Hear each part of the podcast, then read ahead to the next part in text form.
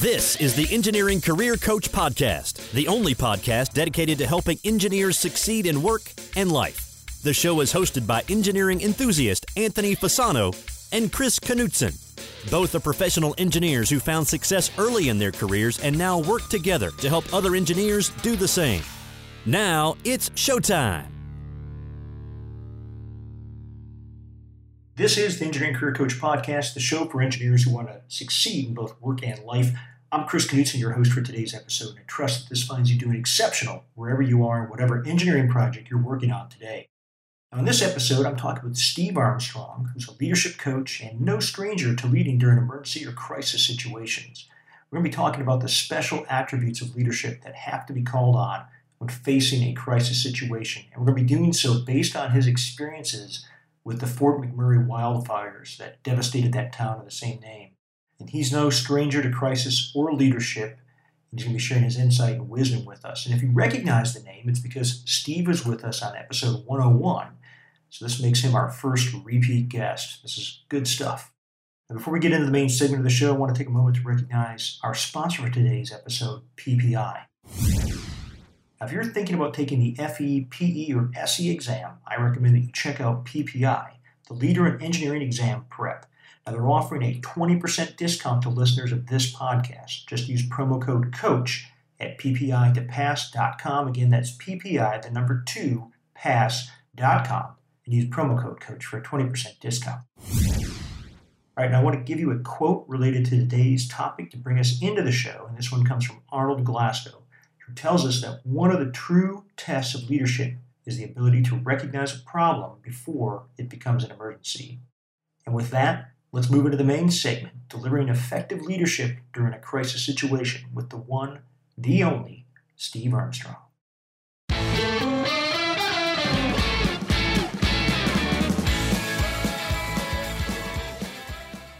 Now it's time for the main segment of our show, and for today's main segment, I'm joined by Steve Armstrong. Uh, Steve is a Calgary based speaker, educator, consultant, and leadership expert who works with technically and intellectually brilliant leaders were never taught how to deal with people who find themselves frustrated by not hitting their goals because of people issues. He's an expert at developing followers into leaders and building dedicated, loyal, and remarkable teams through lessons learned from 35 years as a leader, soldier, and humanitarian. Steve's honed his insights and leadership skills and his unique ability to inspire and teach others to lead, and he's one of only a handful of people in Canada who has planned and managed the relief and recovery responses and maintained complex business continuity functions after numerous natural and man made disasters. And if ever there was a crucible for forging leadership, it's going to be a crisis. Steve holds a master's degree in public policy and management and is the author of You Can't Lead from Behind What I Learned in Combat About Leadership, People, and Profit He's also no stranger to the Engineering Career Coach podcast. Steve joined us on episode 101 and now has the distinction of being our first repeat guest. Steve, I know that's probably making you feel pretty awesome. Welcome to the show. Well, thanks, Chris. I'll have to talk to my wife after this and have my ego deflated, so that's okay. now, this is exciting to get you back on the show. We had a great, great conversation back on 101, and this is going to be a good one here on uh, on this next episode. And so, everyone who's listening, you can remember the show notes, if you will, that, uh, you're going to find those show notes out on the uh, engineeringcareercoach.com website. There, you're going to find a summary of the key points discussed in today's episode, as well as links to all of the resources, the websites, the books, and pretty much everything else that Steve and I are going to mention during the interview today. Again, you're going to find all those details at engineeringcareercoach.com. And Steve, today we're going to be digging into leadership but not only just leadership, which we've talked about, and eh, quite frankly, we, we talked about that in, in episode 101. We're going to be talking about a specific type of leadership, which is leadership in a crisis situation, which is something that you're no stranger to. And it's timely because you had the opportunity to work this this past year with people and with teams in Fort McMurray in the in the wildfire crisis that gripped Alberta earlier in the spring of 2016. So, depending on when, when someone might be listening to this episode, maybe you could provide, uh, maybe just provide us with a little bit of information, maybe about kind of set the stage for what happened in Fort McMurray, what took place up there, and, and how you got involved in that episode. Thanks, Chris. Certainly, um, to lay the groundwork a little bit, just to orientate people to the map, as we used to say. Fort McMurray in the in the greater community is in the top right hand corner of Alberta, and really it almost touches the Arctic Circle. It's that far north. Uh, it's uh, if people can in their mind can picture you know Edmonton, which is the capital and one of the major urban centers in Alberta. It's it's about four or five hours drive on a single road, quite isolated in the boreal forest, north and east of Edmonton. So, and it's a major urban center, certainly in Canadian standards, but uh, but certainly in the north, it's a center of about eighty to ninety thousand people, depending on the day you count them. There's about 80, 75 or 80,000 people that live in the community, the city itself. And then, then there's a number of camps that are working in the oil sands, extracting bitumen from the oil sands and, and feeding it into the greater, larger petrochemical network and system throughout North America. It's um, very modern. Uh, to think that it's, uh, uh, you know, bush country is true, but it's a modern city, basically skidded north and dropped off in the middle of the forest. And in the last number of years in Canada and across the north, it's been extraordinarily dry. The boreal forest has been compared as a tinderbox several times, and there's been a number of big fires across northern Canada in the last few years. This summer, earlier this spring, the beginning of May, end of April, beginning of May, there was a they think it might have been a man-made or man-caused fire, usually because of a ATV or some sort of recreational vehicle in the bush sparked up a fire, and it just got away from everybody. And within a number of time days, it was actually threatening this city of 80 or 90,000 people. And in a period, it's quite remarkable that in uh, in a very short period of time, I think the fire was closing in on the on the city on a Monday, if I remember right, first Monday in May, and they started evacuating small parts of the community and some of these uh, bush camps, uh, oil camps that were out in the in the forest. And uh, on Monday, it got completely away from them. Tuesday, they evacuated an entire city of 80,000, 90,000 people with like only a, one road out, basically.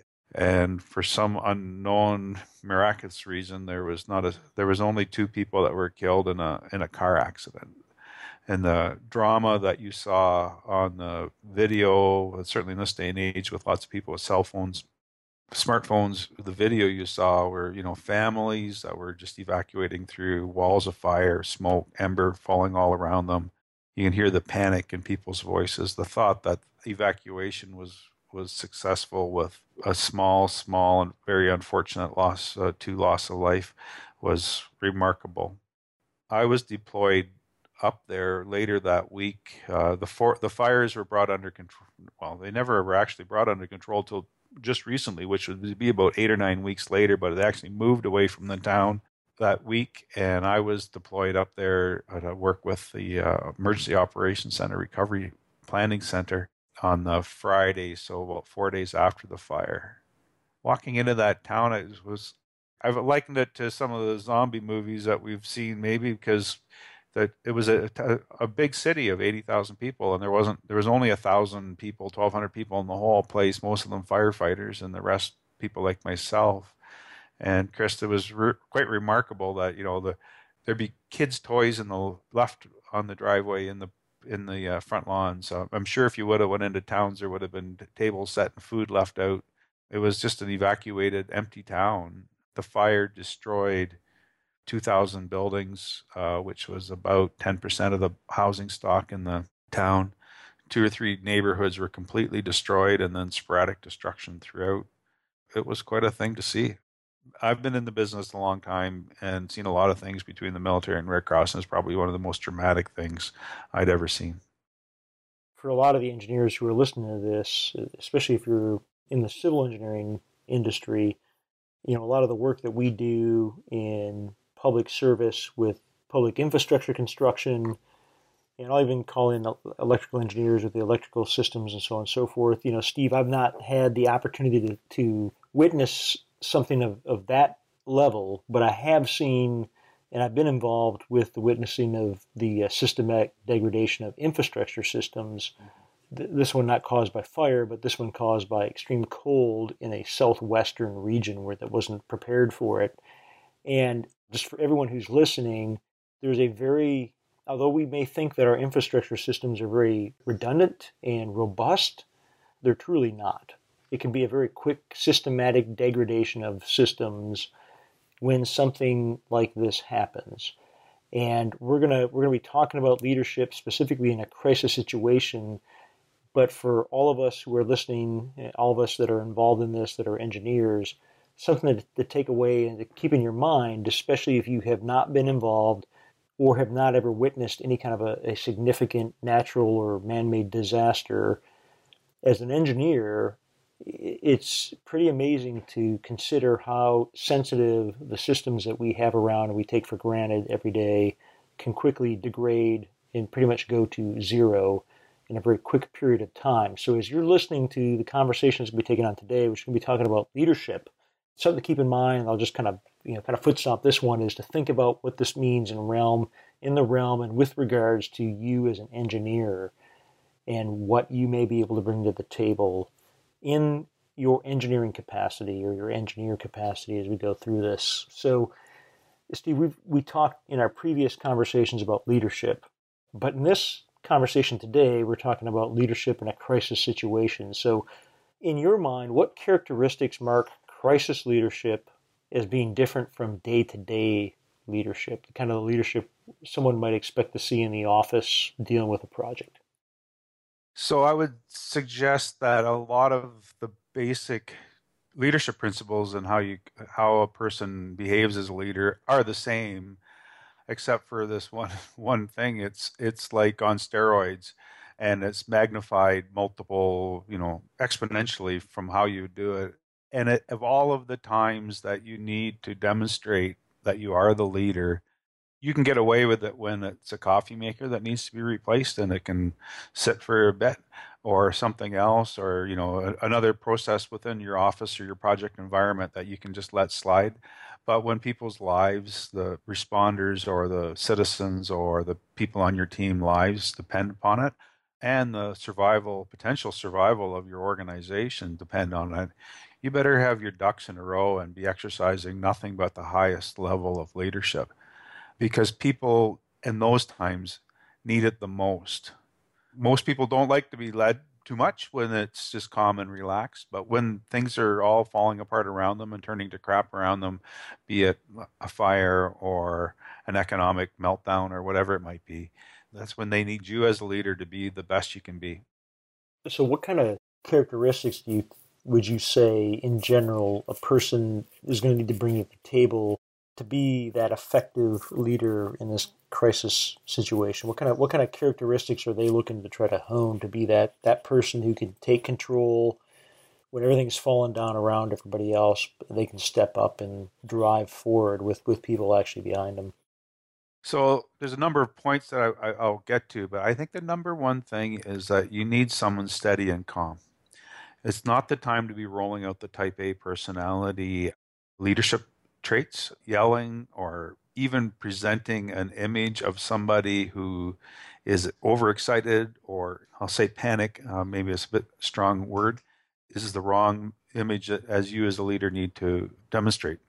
There's been some recent studies I just heard on the TED Talks just recently about a, a an example where they actually um, put mice into a CAT scan, and one of the things they found that if they induced fear in one of the mice, the other mice in the I don't know what you call a collective of mice, mices, they actually took on fear even though they weren't exposed to the actual threat. They picked it up from that one mouse. And they've done studies that they believe that people are much the same, that if someone is panicking, it reacts the same as if everybody else has been exposed to that same threat.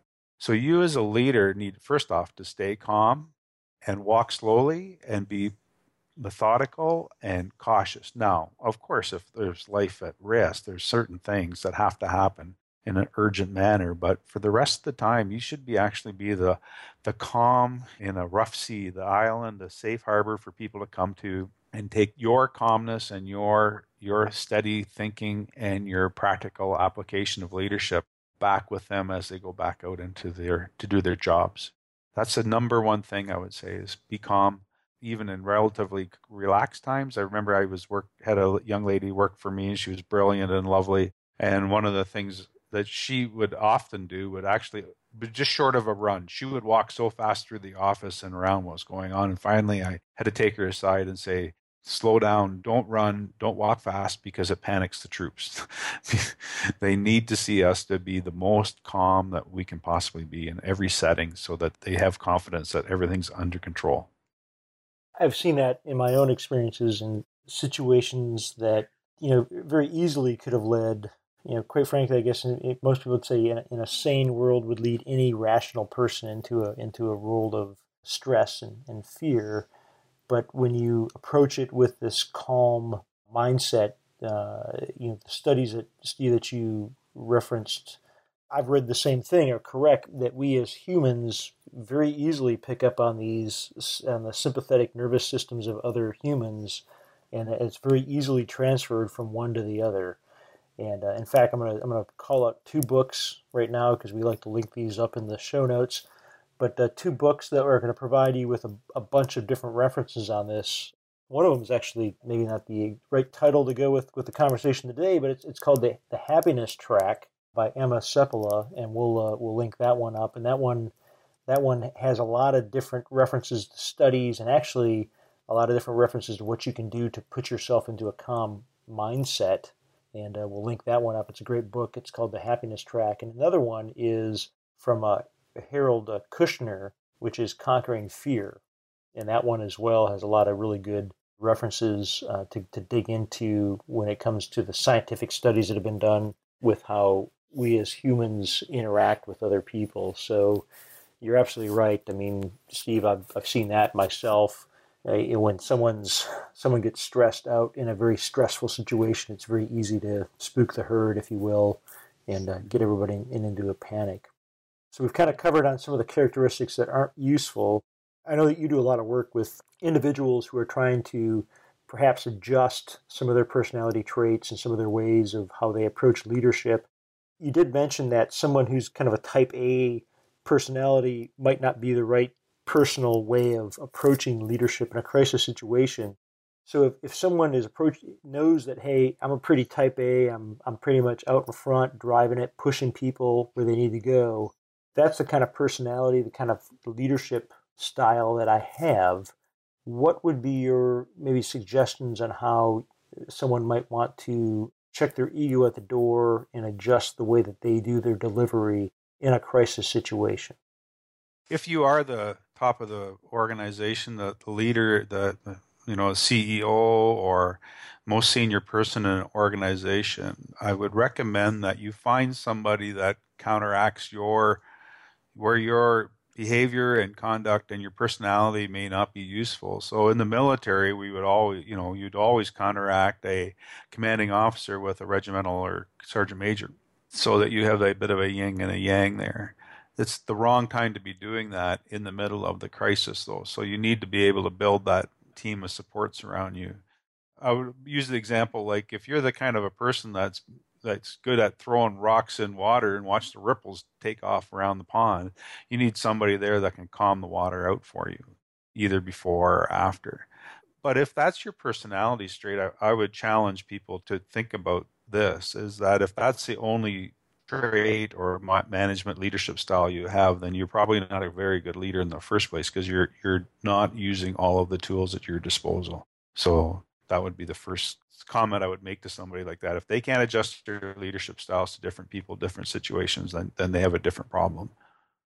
That's a good way of looking at it. I know that you and I have talked about this before, and it's come up in some of our previous podcasts around the around the topic of situational leadership that uh, you know to be effective leaders have got to be a lot more flexible than just having a default position that they always go to. And for all of everyone that's listening, you know, this gets into the into the realm of situational leadership. Again, like I mentioned, we've got podcasts on this. There's some blog posts that are out there.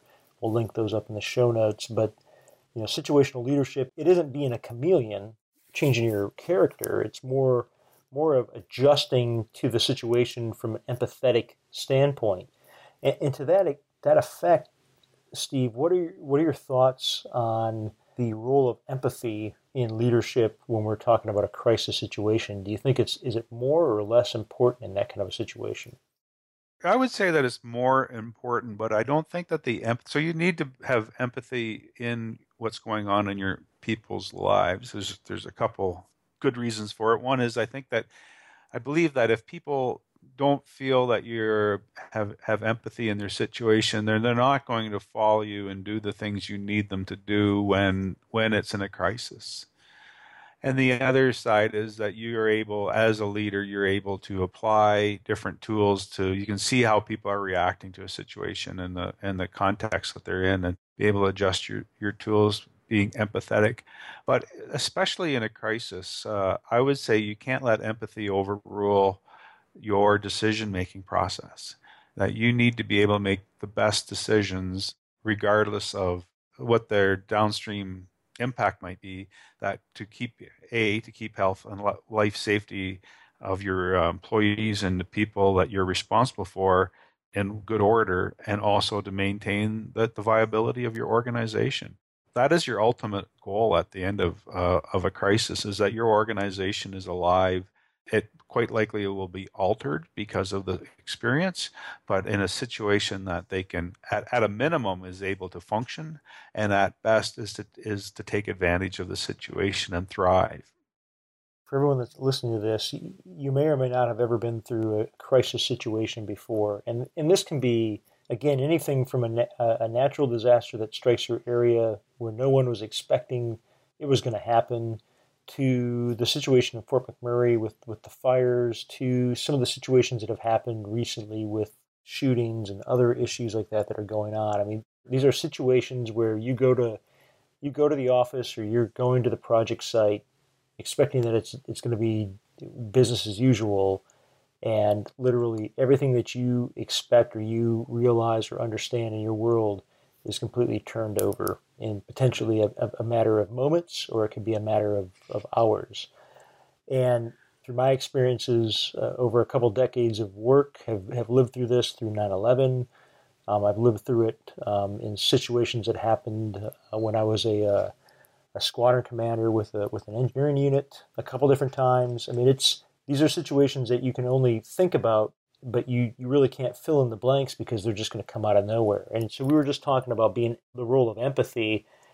What I would add to that is that as a if you're in a leadership position or a leadership role, whether it's with a project team or you have a company, you're you're listening to this and you, you run a you run a firm, that empathy needs to be there right now when you're not in a crisis situation so that you have those connections built with people, you know what's going on with their lives and in their lives so that, that that connection is there, that people know that you're there, that you're there for their support. Because when you move into a crisis situation, although type A may not be the right role or the right the right type of personality to take on, it needs to be one of strength. And as Steve, as you just mentioned, you know, everyone needs to be able to look to you and realize that this person has my best interest in mind and the best interest of all of us in mind in order to get that followership. And that's only going to come through, you know, unlike the movies where everybody, you know, the strongest alpha seems to be the one that takes the role. It's only going to come through that connection that there's actually, this person's actually has my best interest in mind. So this is something that's got to be cultivated beforehand. And so something you've got to be thinking about. And eh, eh, do you, have you seen that in your in your experiences as well? Absolutely. I would I would go a little further than empathy is that all of the things you do in your day-to-day work um, should everything should be building up a bank of trust between you and the people that you work with and work for you. So there, there's a line I can't remember the it was a Canadian Army commander from World War II, and uh, I think his name General Simonds, if I recall properly. And one of his quotes that always resonated with me was like, "Always explain what and why what you're doing and why you're doing it so that the time when the time comes that you don't have the time to be able to explain they will trust you they will trust your decisions so if you're a closed book leader in when things are calm and relaxed you are actually not building that level of trust with your people that when there is a crisis that they know that you're going to make is they might not like the decisions you're going to you're making, but they know that they're the best decisions that are being made, and they can live with that. And uh, I don't think that it would be it's helpful for people in a crisis situation to be overthinking a lot of this stuff. It's like you know you have to make the decision, and if people trust you, they will trust that you made a good decision. And again, it's easy to be a Monday morning quarterback and pick it apart, but in the when proverbial crap is hitting the fan people need to have confidence that you're going to make as good a decision as you can, and they'll be okay with that. So it's build that trust bank. That's a great way to put it. I, I know just from, from my own experience in the last significant crisis situation I was in, I occupied that position where I, I had the trust of my team, my unit. And so when we entered into that situation, I didn't have to spend a lot of time explaining why I was asking for things. I just asked for the asked for what needed to happen, and it was done. And that is a as a leader, that's an exceptional position to be in when the proverbial stuff hits the fan, because you, you truly don't have time to explain to everyone this is why I need you to do A, B, and C. You just need to be able to look at somebody and go, I need you to do A, I need you to do B, and you people need to go do C and A, B, and C may not be particularly enjoyable. They may even be dangerous. But you want to have, Steve, as you mentioned, you want to have that trust bank built up so that when people hear you say, I need you to do these things that may not be nice, may not be fun, and may be dangerous, that they look at you and they go, Got it, I'm on it. And they go and they do it because they know that you have, you know, that you're, you're making the decision for the best reasons. I would agree. And, and one of the ways I think, or a couple of the ways that you can build that trust prior to, but especially during the incident, is that as a leader, you have to own this problem. It might not be your doing, or you might may well not have caused it. Like the mayor and the premier, which would be the equivalent of a, a state governor here in Alberta, didn't start that fire, and the fire chief didn't start that fire, but they owned it. They said, "This is our problem, and this is what we're going to deal with that.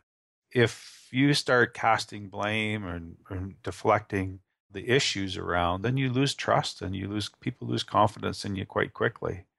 I always remember a boss in Red Cross during the beginning of the tsunami, and I told people right up front, I said, just so you everyone's perfectly clear that this is not going to get any easier than what it is today, and in fact, it's going to get harder because it's going to go long. It'll likely go on for months and months. And I and a boss of mine said, "Well, that you shouldn't have said that because it was a negative message about what the situation was. I said, "Well, that's up to you to, you know." I told her, "I said that's your opinion." I said, "To me, it's an honest opinion. People need to understand that the work is going to go on for a lot longer than they've been used to in this and other disaster responses, and it's going to be harder than they've ever been used to, so that they can start adjusting their um, reality and adjusting their expectations. And if it all goes swimmingly well and it all wraps up in a, in a week or two, and we've all had a nice, uh, easy piece of business here, then it's it's easier for them to understand and go home than dragging it out. So own the problem, be honest with it, and tell people what they can expect. It doesn't mean you scare them, but tell them what they manage their expectations. So they know what's going on. Yeah, that's great advice, and and I think it may you know, it may play into this next question that I'm going to ask you, and I'm going to ask you this any, anyway because I think there's probably some more that you can expound on.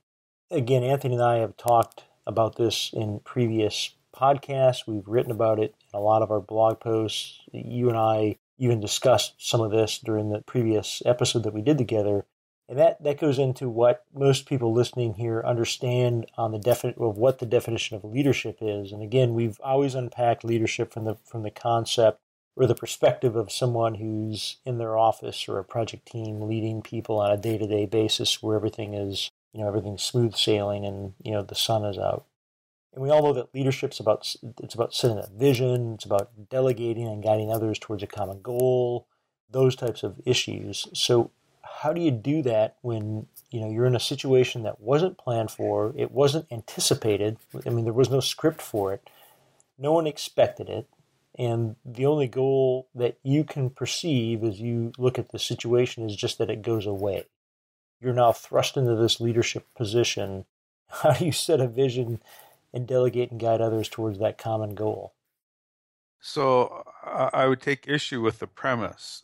You might not have, nobody expected a town of 90,000, 80, 90,000 people to be evacuated, or nobody expected the incident. Uh, you know, I know it might be a bit of time going by, but the Dallas shooting here just recently to happen. but you should expect that an incident is going to happen. The only question in your mind should be the, the length and severity of what and the impact of what it's going to be on your business. If you're wandering through life with a Pollyannic view that the world is full of sunshine, unicorns, and roses, and you're not thinking that there could be a crisis that impacts your company, your organization, or your people, or yourself, then you've got a different problem, and it's called an activity. So, first thing is know that something could happen.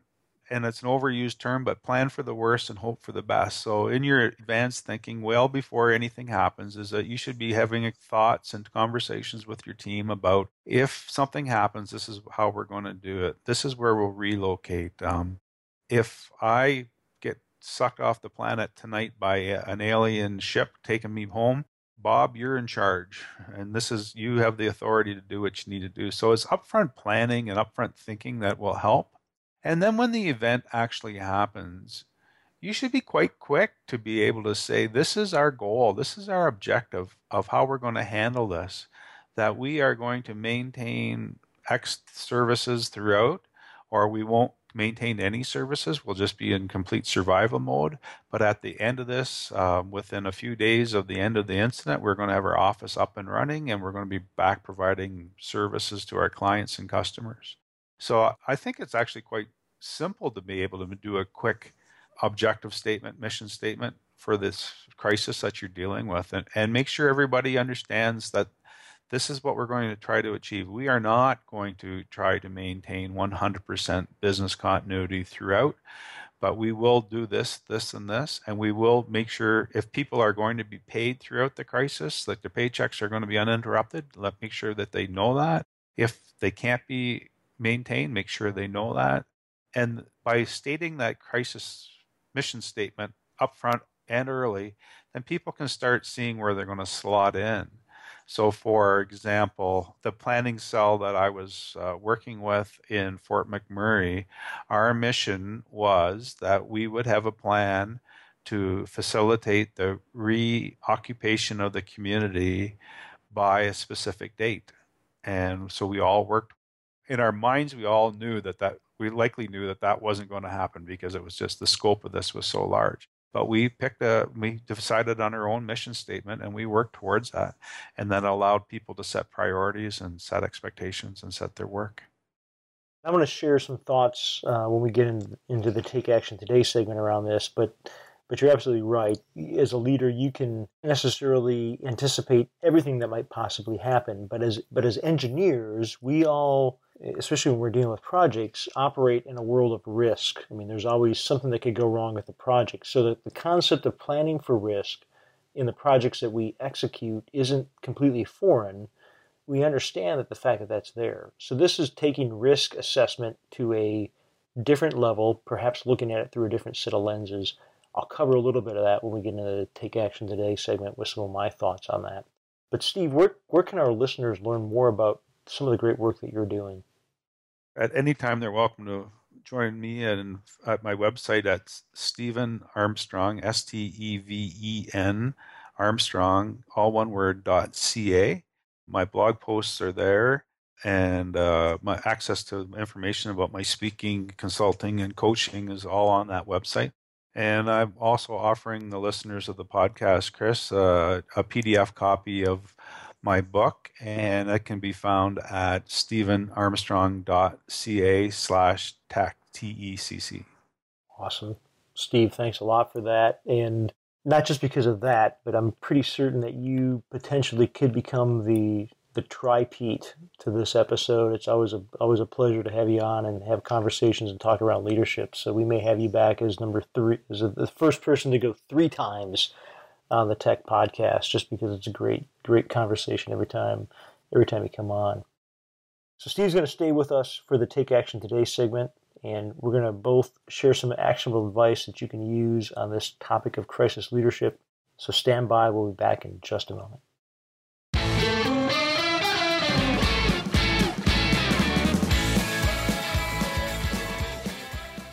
All right, now it's time for our Take Action Today segment of the show, and Steve and I are going to both provide you with a couple pieces of actionable tasks, some advice, if you will, that you can undertake to be an effective leader when a crisis erupts. But before we do this, I want to offer you a word from today's sponsor, PPI. So, engineers often ask me what exam prep materials review courses they should use when preparing for the FEP or S exam. Hands down, I recommend PPI. Now, I personally use the PPI's materials to pass my exams many moons ago, and I recently had a chance to demo their new review courses. It's why I feel confident that recommending PPI for those of you planning to take the next step in your career. PPI is offering a special 20% discount to listeners of this podcast just use promo code COACH at ppi2pass.com. Again, that's PPI, the number two, pass.com. Use promo code COACH for a 20% discount.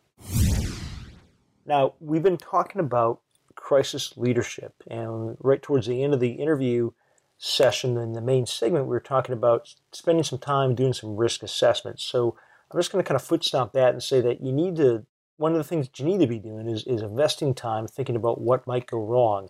And so, again, if you're into project management, you're doing project management on, on different engineering work, there should have been, or there should have, or there should be an effort that you undertake to do the development of a risk matrix where you're identifying things that might go wrong with the project. Well, take that same concept and apply it to your business operations, your team operations, and think through what are the potential things that might go wrong and how you're going to respond for this. And so my experiences as a commander was thinking about what might happen if I had a, a drunk driving incident with one of the people that work for me, or perhaps a, a casualty from a contingency operation, or what might happen if a significant utility system went down.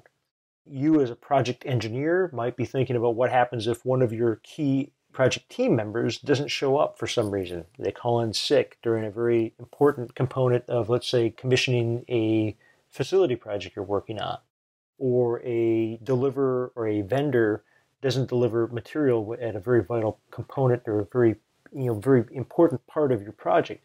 What are you going to do at that point in time? So these are potential risks. You can think through what the severity of that might be, what the probability of that event might be, and you can think about potentially how you might respond to that situation.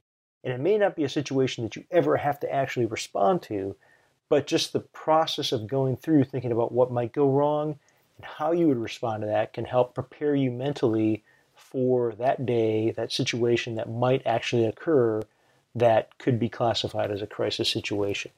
So, Steve, now over to you. So, let's say you've got a couple minutes in an elevator with, with one of our listeners What's a piece of advice that you can provide them about crisis leadership? I would say that the most important thing to remember when you're dealing with a crisis is that it's impossible for the human mind to be strategic and operational at the same time. And if you're going to be the leader, a person in charge of a leading through a crisis, it's very important that you elevate yourself to a strategic level and keep looking out over the horizon as far as you can, and at the same time seeing what's happening operationally immediately in front of you and for the next couple of days. And then appoint a top notch operational manager person to lead the day to day response to the crisis. Because you'll miss things, you'll miss both threats and opportunities that this crisis may open up for you in front of you if you're focused too closely in front of you uh, in the day to day tactics. So that would be my number one piece of advice. From lots of lessons learned is you can't be operational and strategic at the same time. And if you're in charge, your job is to be strategic. That's brilliant. And Steve, thanks again for coming on the show and sharing this with all of us. And I hope that everyone listening today enjoyed today's episode. We'd love to hear your feedback, comments, questions. Just go over to engineeringcareercoach.com and either search for this episode and leave a question in the comments section or visit the Ask Us tab on the main page of the website. Anthony and I monitor all the comments. We're going to respond if you leave us one. And until next time, please continue to engineer your own success. Thank you for listening to the Engineering Career Coach podcast. Be sure to visit engineeringcareercoach.com, where you can find all past episodes and also download a free three part video series created specifically for engineers to help you best utilize LinkedIn for networking improve your communication and speaking skills, and also to help develop your leadership abilities. Now is the time to engineer your own success.